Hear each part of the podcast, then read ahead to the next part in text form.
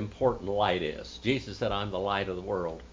But in these recordings, I know that it looks like I'm in a dark area, but I've got three, four, five, six, seven, eight, nine, ten lights in here. And most of the lights are 100 watt light bulbs. And uh, still, I need one more up there to make it a little bit better. So bear with us as we try our best in this technological challenge. Then you out there that are on the YouTube channel also, I've had a lot of problems lately with uh, with YouTube and with my connections and everything with Google and whatever. We need your prayers to get the site going where I can upload it again, upload to it. Now let's go and look at something here for a few minutes. What is a Baptist? A Baptist is. Now, this book was written by W.A. Jarrell, and I've shown it to you before. It, uh, it was published by the author in Dallas, Texas in 1894. And he had a lot of sources back then. That's, you know, that's a long time ago. That's way over 100 years ago. And he had a lot of sources then that we don't have today. I have sources because I'm so old that other people don't have today. I have one book up there is written in 1700 and uh, I think it's 1706. I have another set of books in uh, 1770 something up there. These books are falling apart, but I still use them. I have uh, printings of some of these. I, I, the Wall's History of Infant Baptism. I have a photocopy of that now. I had the original one, and it burned up, but I have a photocopy still. A lot of the sources that we have in history today are just evaporating. But as I read and I teach you some of the things here, we're going to go back to a, uh, in one of the next few lessons that I'm going to do on church history. And I mean, we quit at 130, but I, but I just felt like I could go on a little bit further and study a little deeper than ever before. And we're going to go into a book that's printed in 1658. It's a photocopy now. And we're going to read that. Now, it's everything before 1800 is in Old English, so it's not printed like modern English is, and and the verbs and the nouns and everything are spelled differently than they are. Now let's go back to 30 essential elements of a real Baptist church or a real New Testament church. Dr. Jarrell said here to summarize, some of these are, he called them the Baptist fruits. Baptists have been truer to the great truths of Christianity than any other church. I think that's a fact. Baptism is baptism. It's not sprinkling, it's not pouring. Up there we have rantizo, we have nipto, and we have baptizo. Baptizo means to immerse. If the Bible wanted you to be sprinkled upon, it would use the word rantizo in Greek and it would use the word nepto for pouring. But the Bible says immerse. So the Baptists have been truer to the great truths of Christianity than any other church. Baptist principles have kept and keep the monument of death and the resurrection, the burial and baptism before the world ever since Christ walked on this earth.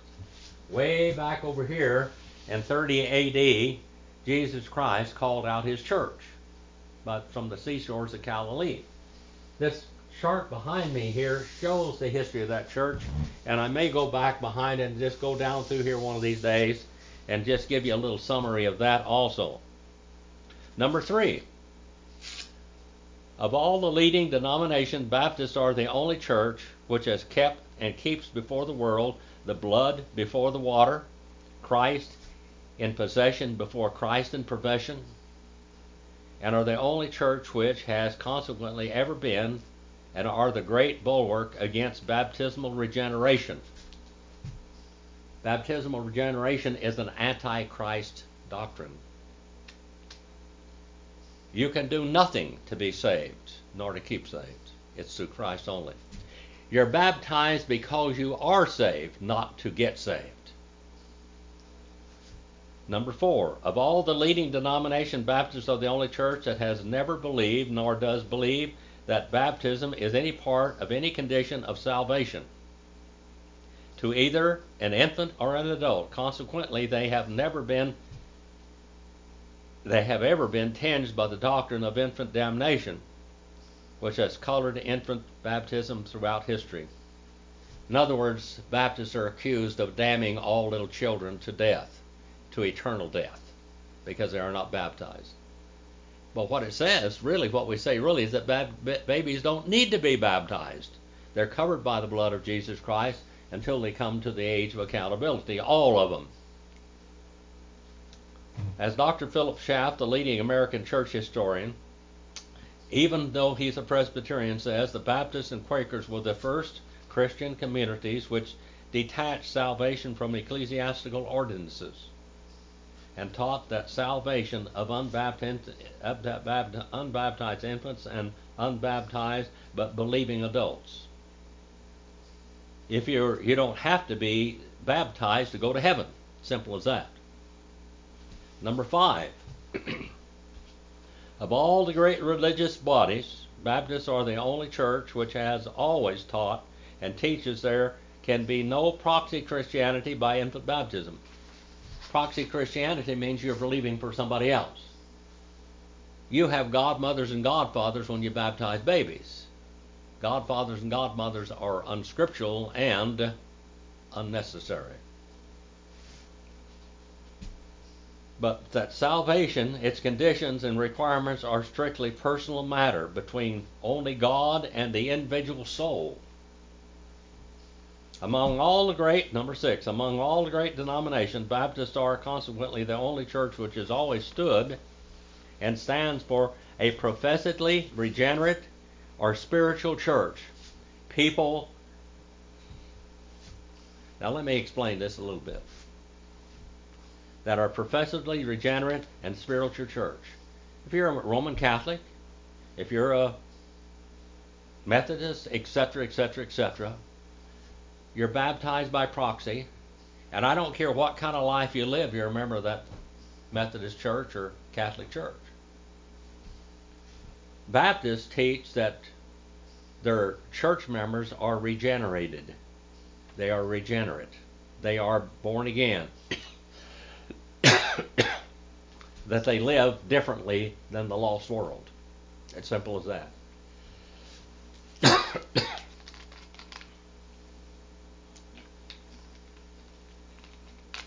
Think that'll make me quit coughing there. A little drink of water.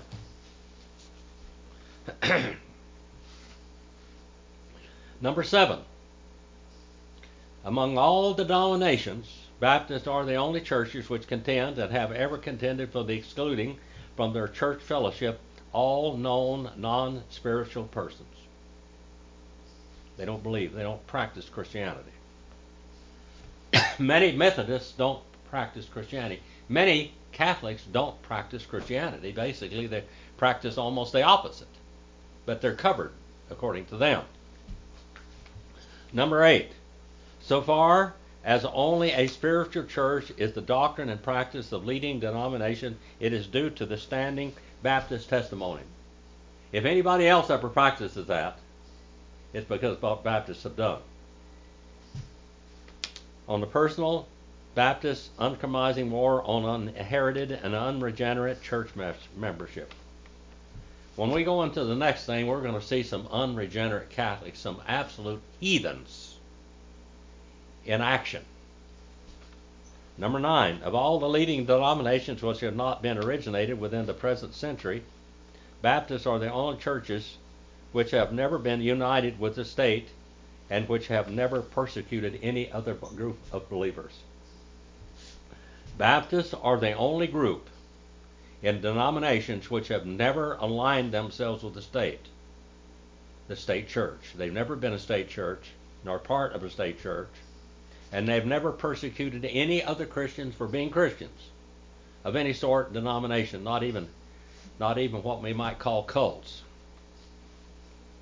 Number 10. Baptist churches the only churches which have, during the Christian era and until the present century, contended for a separation of church and state for absolute liberty of conscience. Baptists will have died for you to become a atheist if you want to, or anything else. They believe in religious liberty, period.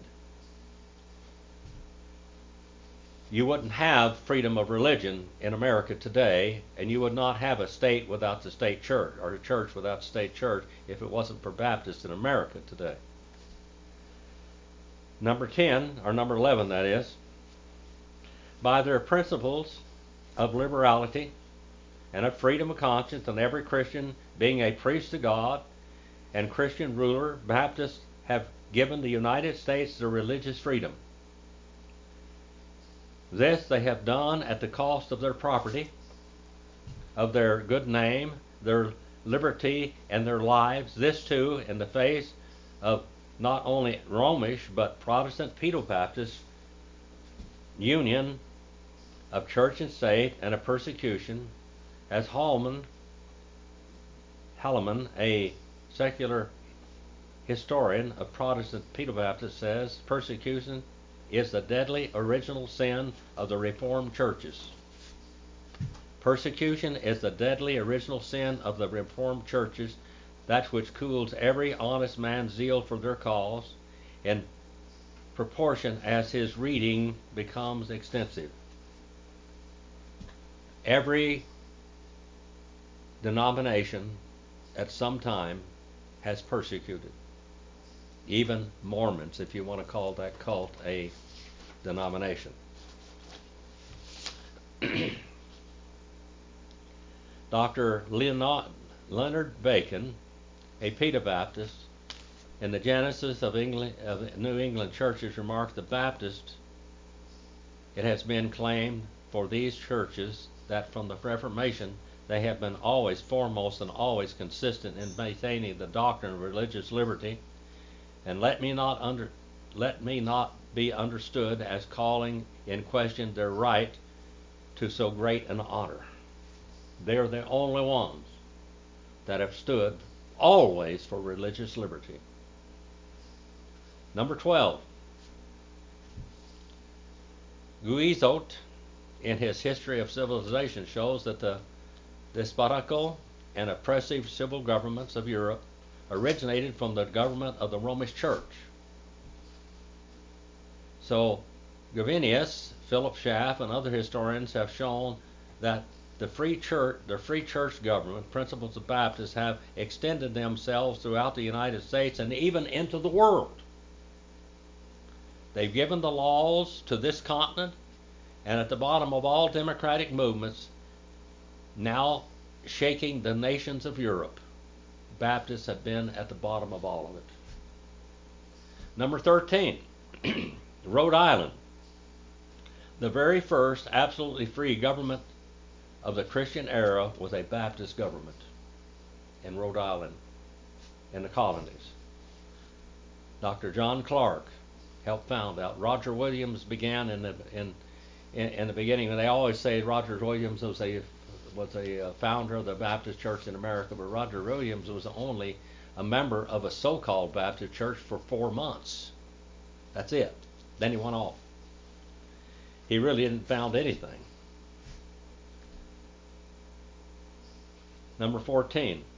A Baptist originated the marginal references in, in our English Bible by John Canne in 1673. A Baptist loyalty true with Scripture naturally led to the meeting of the necessity of these references.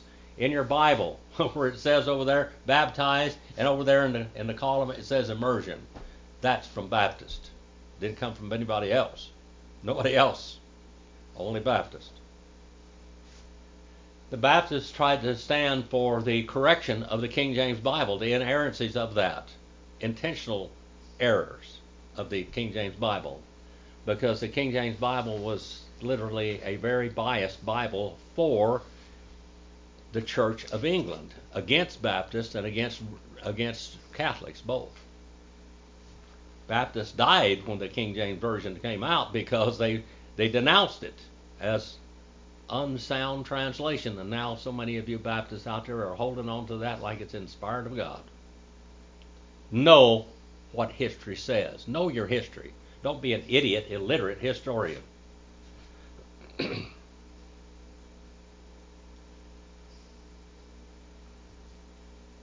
Number 15, the first public free school from which has originated the excellent free school system of the United States was conceived and originated by Dr. John Clark, the one that started basically one of the first Baptist churches in America in 1638.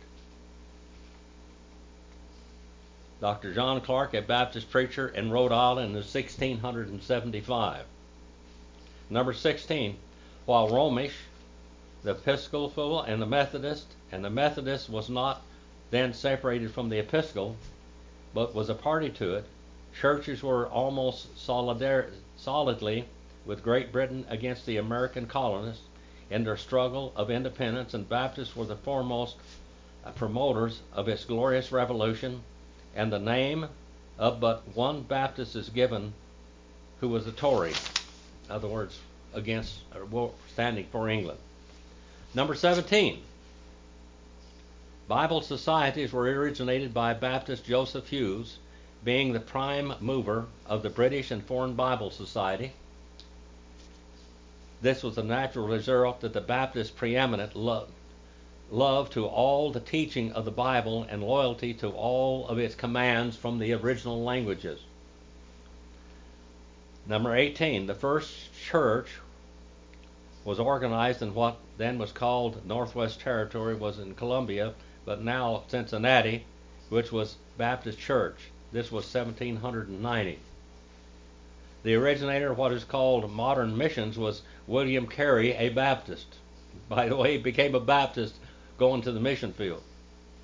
This was in 1792. The General Assembly of the Presbyterian Church of Scotland, by a large majority, put on record in 1796 the following resolution and says, the Zion's advocate, that to spread the knowledge of the gospel among the barbarous and heathen nations seems highly prosperous insofar as it anticipates may even reverses the order of nature. In other words, let those heathens go to hell. God made them heathens. But Baptists reached the heathen. As we have seen in the previous chapter, no Baptist church or General Baptist meeting ever tarnished its fair name by such a resolution. Number 20. In other words, they damned the nations, the heathen nations, because they said God created them heathen, and that's the way He wanted them to stay. You're, you're overturning His uh, sovereign will. Number 20. The Baptists have near twice more converts in, Christ in heathen lands than any of the other leading denominations. That too, when others have taken many of them into their church and only as nominal Christians. In other words, they baptize and say you're a Christian, and yet they practice all their heathen practices. Number 23. Baptist foreign missions cost less than one fourth of the money that those leading Protestants Baptists do. The International Uniform Sunday School Lesson Service was originated by a Baptist, B.F. Jacobs, and this is a natural result of preeminent Baptist love for Bible study and Bible obedience. Number 25 now. The world's greatest preacher since the Reformation was Dr. Charles Haddon Spurgeon. The purer the gospel, the greater the preacher. Number 26 now. The first organized society for the much needed revision of the King James Version of the Bible was the American Bible Union, a Baptist society. This was the natural result of the Baptist love and loyalty to the, to the true meaning of the scriptures from the original languages. Out of the American Baptist Union, agitation and work originated the Episcopal organization resulting in the Revised Standard Version of 1881. Baptists, pay attention, would you? Baptists, pay attention. The reason why you have a revised standard version was because they stood against the, the inerrancy and the error of the King James Bible. Baptismal regeneration is taught in that translation. Baptism by sprinkling, basically, because they hid it what it was. And they revised it in 1881, on which was employed the European and American representative scholars. The revisions of the American Bible Union and its successors are incapable value to the world, or incalculable value to the world. Number 28 now. The only Bible society which ever existed for the translation of every word the translation of every word from the original language from the Greek and the Hebrew of the Bible into the English according to the world's unsectarian scholarship was the American Bible Union, a Baptist Bible Society, and this is measurably succeeded by the American Baptist Publication Society. Number 29. By their Bible translation enterprises, Baptists have proved themselves the only leading denomination that has thoroughly rejected the Romish doctrine of keeping the Bible out of the language of the people. And in rendering every doctrinal, practical word that they have, wherever and whenever they have made a translation of the Bible, not shunned to declare all the counsel of, word, of the Word of God. That's why I teach the Bible from Greek and Hebrew in so many of my classes so you know what it says. That's the inspired Bible, people. The translations are not simple as that. And many translations are very, very, what we call biased to the society that translated them. Number 30. In the language of the New York Tribune, the Baptists have solved the great problem. They combine the most resolute conviction the most stubborn belief in their own special doctrines with the most admirable tolerance of faith of other Christians. We preach the word, but we tolerate the others. The others won't to- tolerate you. Before the Evangelical Alliance of Chicago, but a little while before his death, Dr. Schaff, the great Presbyterian church historian, said, the Baptist is a glorious church. For she bore and still bears testimony to the primitive mode of baptism, the purity of the congregation, the separation of church and state, the liberty of conscience, and has given the world the Pilgrim's Progress of Bunyan, and such preachers as Robert Hall and Charles H. Spurgeon, and such missionaries as Judson, and all the others out there. Looking over Baptist truths, you see the Baptist standing alone for the most important practical principles. The doctrines of their abandonment of compromise of these principles. They say, the world, Christian world, to say these are non essentials. What is non essential? The mode of baptism? Church membership? The Lord's Supper? These are all non essential. Well, do it the way you want to. You know, do it the way you want to. You know, whatever condition you're in, whatever, just do it that way.